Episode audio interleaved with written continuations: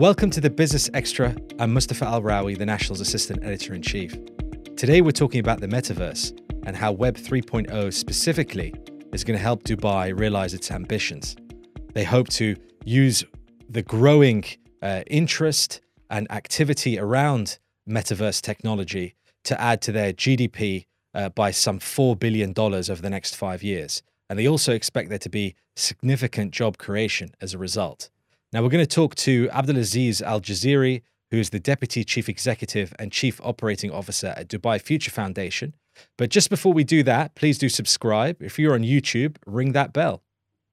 Uh, Abdulaziz, thank you so much for being with us today. Thank you, Mustafa. It's a pleasure to be here with you and kind of talk about Dubai's ambitions uh, on this very prestigious place. So Dubai Future Foundation has, has obviously been uh, at the forefront of a lot of the uh, emerging technologies and trends, and in particular looking for ways that uh, Dubai, the U A E, the region can harness them uh, for the future. And this week we had some big news, as I mentioned a bit earlier, which is that Dubai's unveiled uh, a metaverse strategy, which is really about increasing economic activity and growth around new technologies in Web three point oh. So you, uh, you know, being at the Dubai Future Foundation, uh, are essentially at the forefront of this. Is, is that correct? Uh, yes, we work very closely, Mustafa. First of all, again, thank you for, for having me here. Um, the Metaverse is, is a project that is led by His Highness Sheikh Hamdan with our Deputy Managing Director, His Excellency Omar bin Sultan Al Olama, the Minister of State for Artificial Intelligence, Uh, remote work applications and digital economy. And the work that we've been doing re- recently, and I think uh, championed by them, is that we want to understand the value that the metaverse can bring to Dubai. We understand that Dubai is in itself a city, part of the world that at whatever stage we get to, I think the only way we can scale the potential of how many people can experience Dubai and be part of Dubai is through the metaverse. Thank you, Mustafa. I think if we go back a little bit, I think when we first started talking about blockchain, I think back in twenty fourteen, fifteen, for a lot of people, kind of blockchain, cryptocurrencies were, were something that is ununderstandable. They couldn't fathom what that meant, what it could mean, what could the potential be. But I think from that day when years ago, we launched the Global Blockchain Council to launching the uh, blockchain strategy to kind of Dubai becoming a crypto haven for a lot of people from around the world and introduction of you see Binance moving to Dubai, a lot of these large crypto kind of uh, exchanges moving to Dubai and seeing a lot of potential and investment into that thing. What we're seeing right now is the same when it comes to the metaverse. For a lot of people in the region, for a lot of people in the world, this still feels like a buzzword. What does the metaverse mean? What does it mean? How can I find value from it? But I think with any new technology, it'll take time before it kind of can seep in into every single person's lifestyle and be part of everyone's role. But we go back to really explaining the metaverse is just a virtual and world that is going to be connected to our physical world.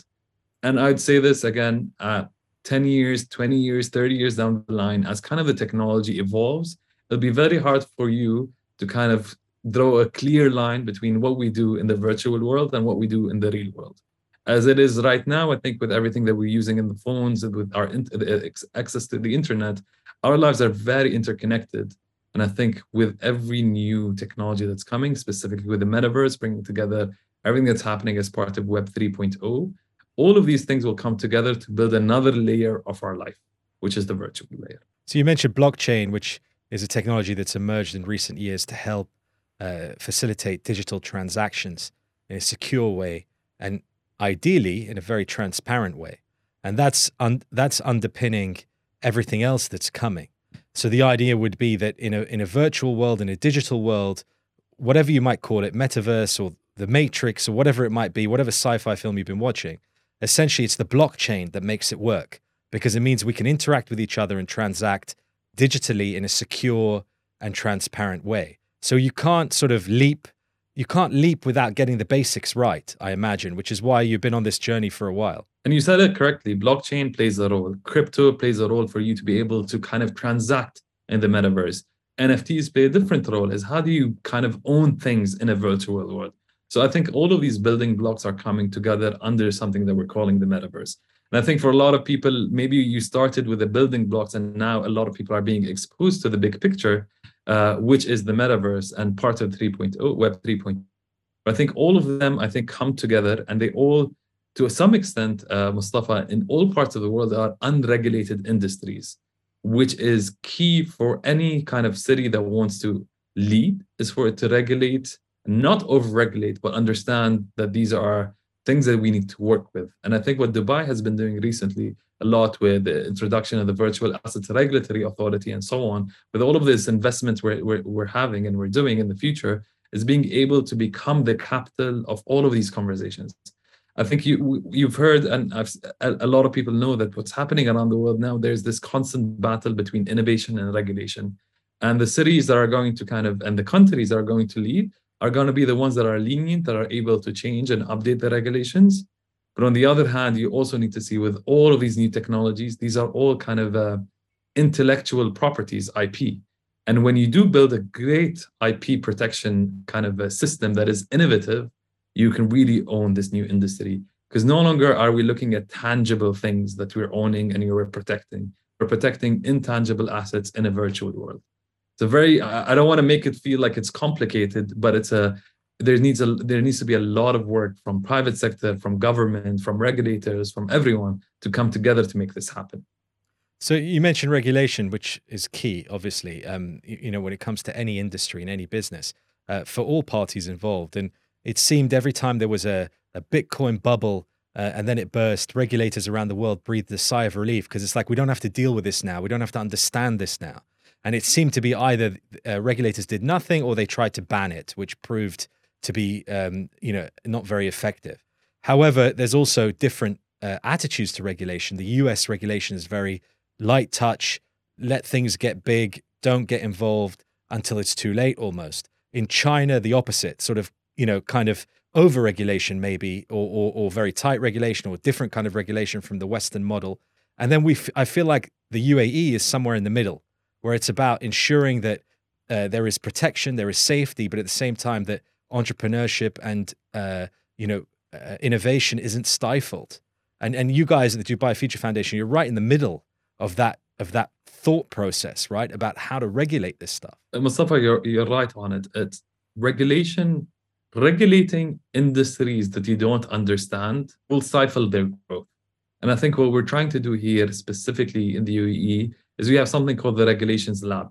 And what we do with that is any type of new technology, new service, new offering, new type of innovation, everything that we're trying to do is trying to kind of work with the provider, with the kind of person that's developing that technology, with kind of the entrepreneur, with the government, to find a way to kind of bit like a sandbox, if you might say, to allow them to experiment with things before we can over-regulate them or even regulate or anything. So what we've seen recently, and we'll do that, we're doing that with the Virtual Assets uh, Regulations Authority, is looking at the metaverse, crypto, and so on. And we did that with autonomous transportation, with, uh, with drone deliveries. So you're seeing around the world where people are kind of saying, what happens when a drone kind of drops something by mistake? Who's at fault? You're only being able to kind of find the solution to that if you start experimenting, trying it out, kind of building it in a safe space of a sandbox, and slowly, slowly, slowly growing that. Think of it as kind of what they did with the vaccine. They started with a kind of coming up with the idea of the vaccine, trying it out in trials and so on and so forth, before they kind of made sure that it's kind of spread to the world. You're giving it to the world. It's the same with these types of kind of innovations. When you regulate them, you have to experiment with the regulation first, and allow the mistakes and allow the learnings to come to life. So say we have the infrastructure, we have the regulatory infrastructure in place, we have the uh, you know technology infrastructure, and, and we begin to expand uh, access to the metaverse, or we give people or companies the chance to develop various applications that help us grow the metaverse. But you know, Dubai specifically has talked about um, you know value add to the economy. You know, they put a number on it, four billion dollars in the next five years. Also tens of thousands of jobs.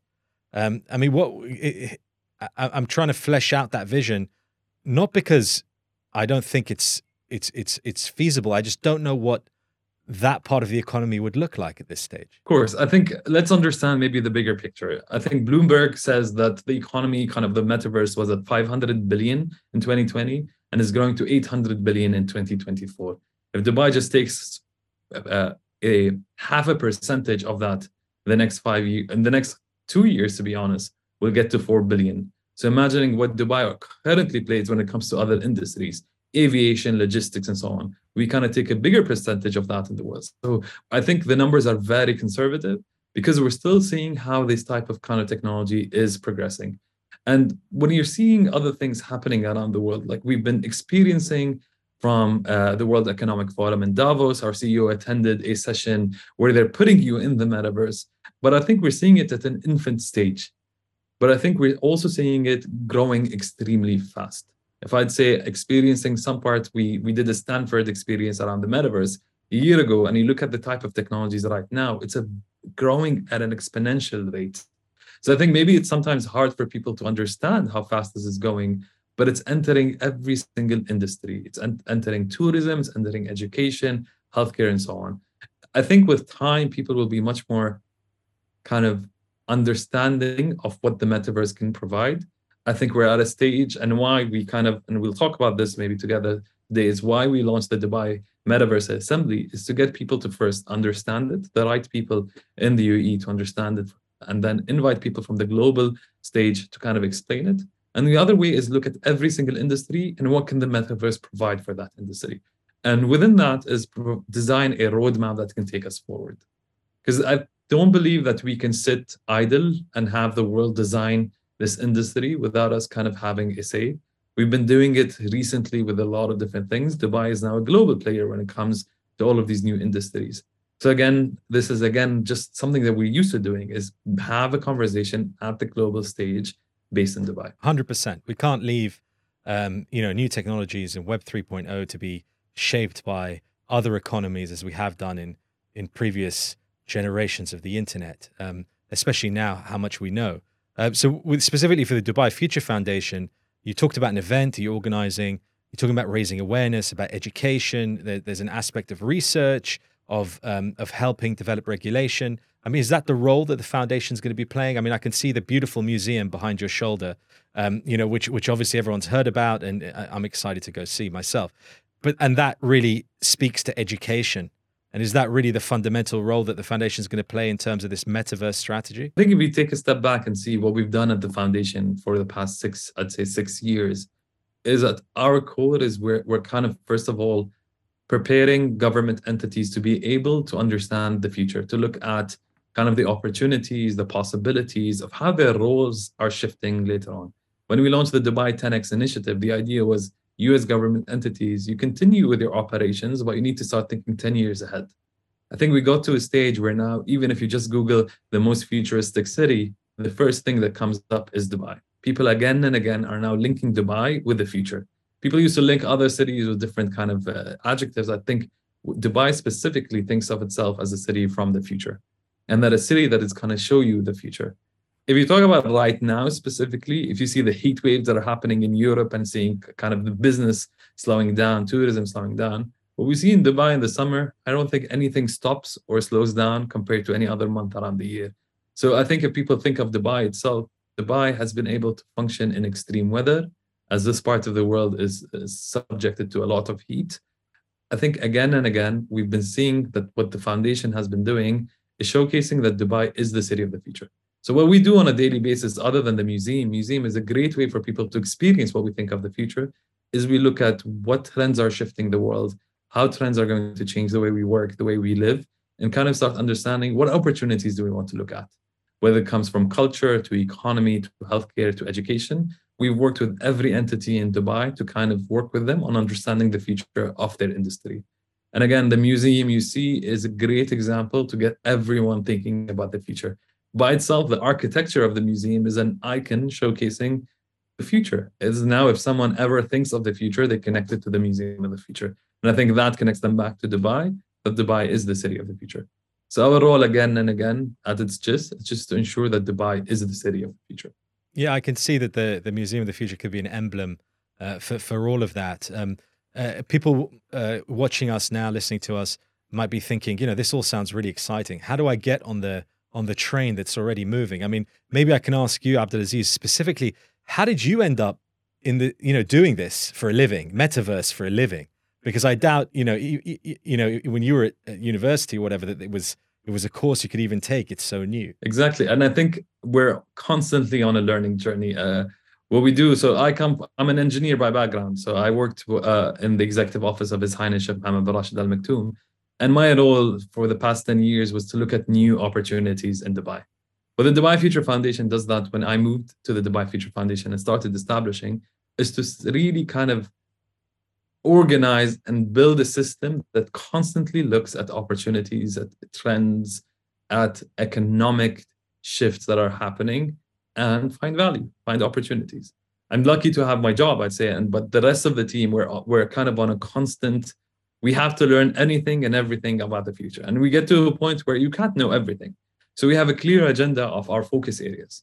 We want to focus on economies. We want to focus on digital realities. We want to focus on climate change. We want to focus on a number of things that our team of, uh, of less than one hundred people can really understand uh, and take forward. But again, we're lucky at, that we sit at the center of government.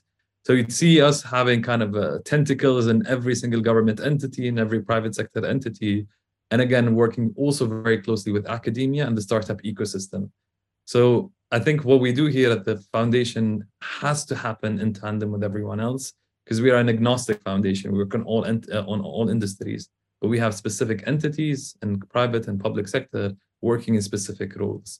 And we get to a point, to be honest, when you're talking to DEWA or the R T As or even the private sector, they're now at a certain, we're both on the same wavelength. You speak about autonomous transportation, R T A knows it, they have a strategy for it, they have a plan for it. Talk about clean energy, you talk about hydrogen, you talk about all of these new things, kind of DEWA knows everything that happens there. And I say the same for most of the government entities and the private sector entities that we work very closely with. It's quite an inclusive vision, and, and I, I would suggest that it's it's quite pioneering in, in those terms, because elsewhere there may be big companies that are thinking, how can we dominate the metaverse? How can we own it? How can we be synonymous with it? Well, it seems from the strategy that, that, that Dubai is putting forward, that it's something to bring everybody along with. Exactly. I think you get to, it's such an interconnected industry that you cannot do it by yourself. Uh, we had one of the talks at the Museum of the Future where the team behind the HoloLens came and spoke about the HoloLens, which is kind of the, the actual device people would use, some of them, to get onto the metaverse. So I think the metaverse is divided into a lot of different kind of, I would say, building blocks. And every single um, company is trying to chip away at one of these building blocks, whether you're building the worlds, the crypto, the, the, the kind of the, the monetary angle of the metaverse, and so on and so forth.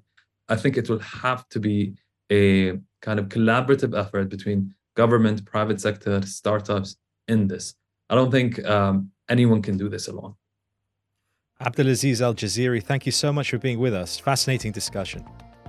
Thank you very much, Mustafa. I'm glad I was on this with you on this podcast, and I look forward to hosting you in the museum. It's it's sad to hear that you haven't been there yet, but we'll definitely take you and anyone that's uh, open to that. It's so popular. It's difficult to and get a book. booking. It, you know, but I will. I, I think will uh, some people even sell the tickets on the black market. We're trying to get that away from that, but we're we're looking at increasing hours later on or so on to accommodate for more people to enjoy the museum. I'm glad that even in this heat, you see people coming up in the middle of the museum and enjoying that view. So, uh, Mustafa, you're more than welcome, you. you and your team, and, to, and I'll be more than happy to host you at the museum. I'll be there, Abdulaziz. Thank you so much. Thank you for your time. Thank you. Well, that's all we've got time for today. All that remains is to thank our production team and you all for being with us. Do join us again next time.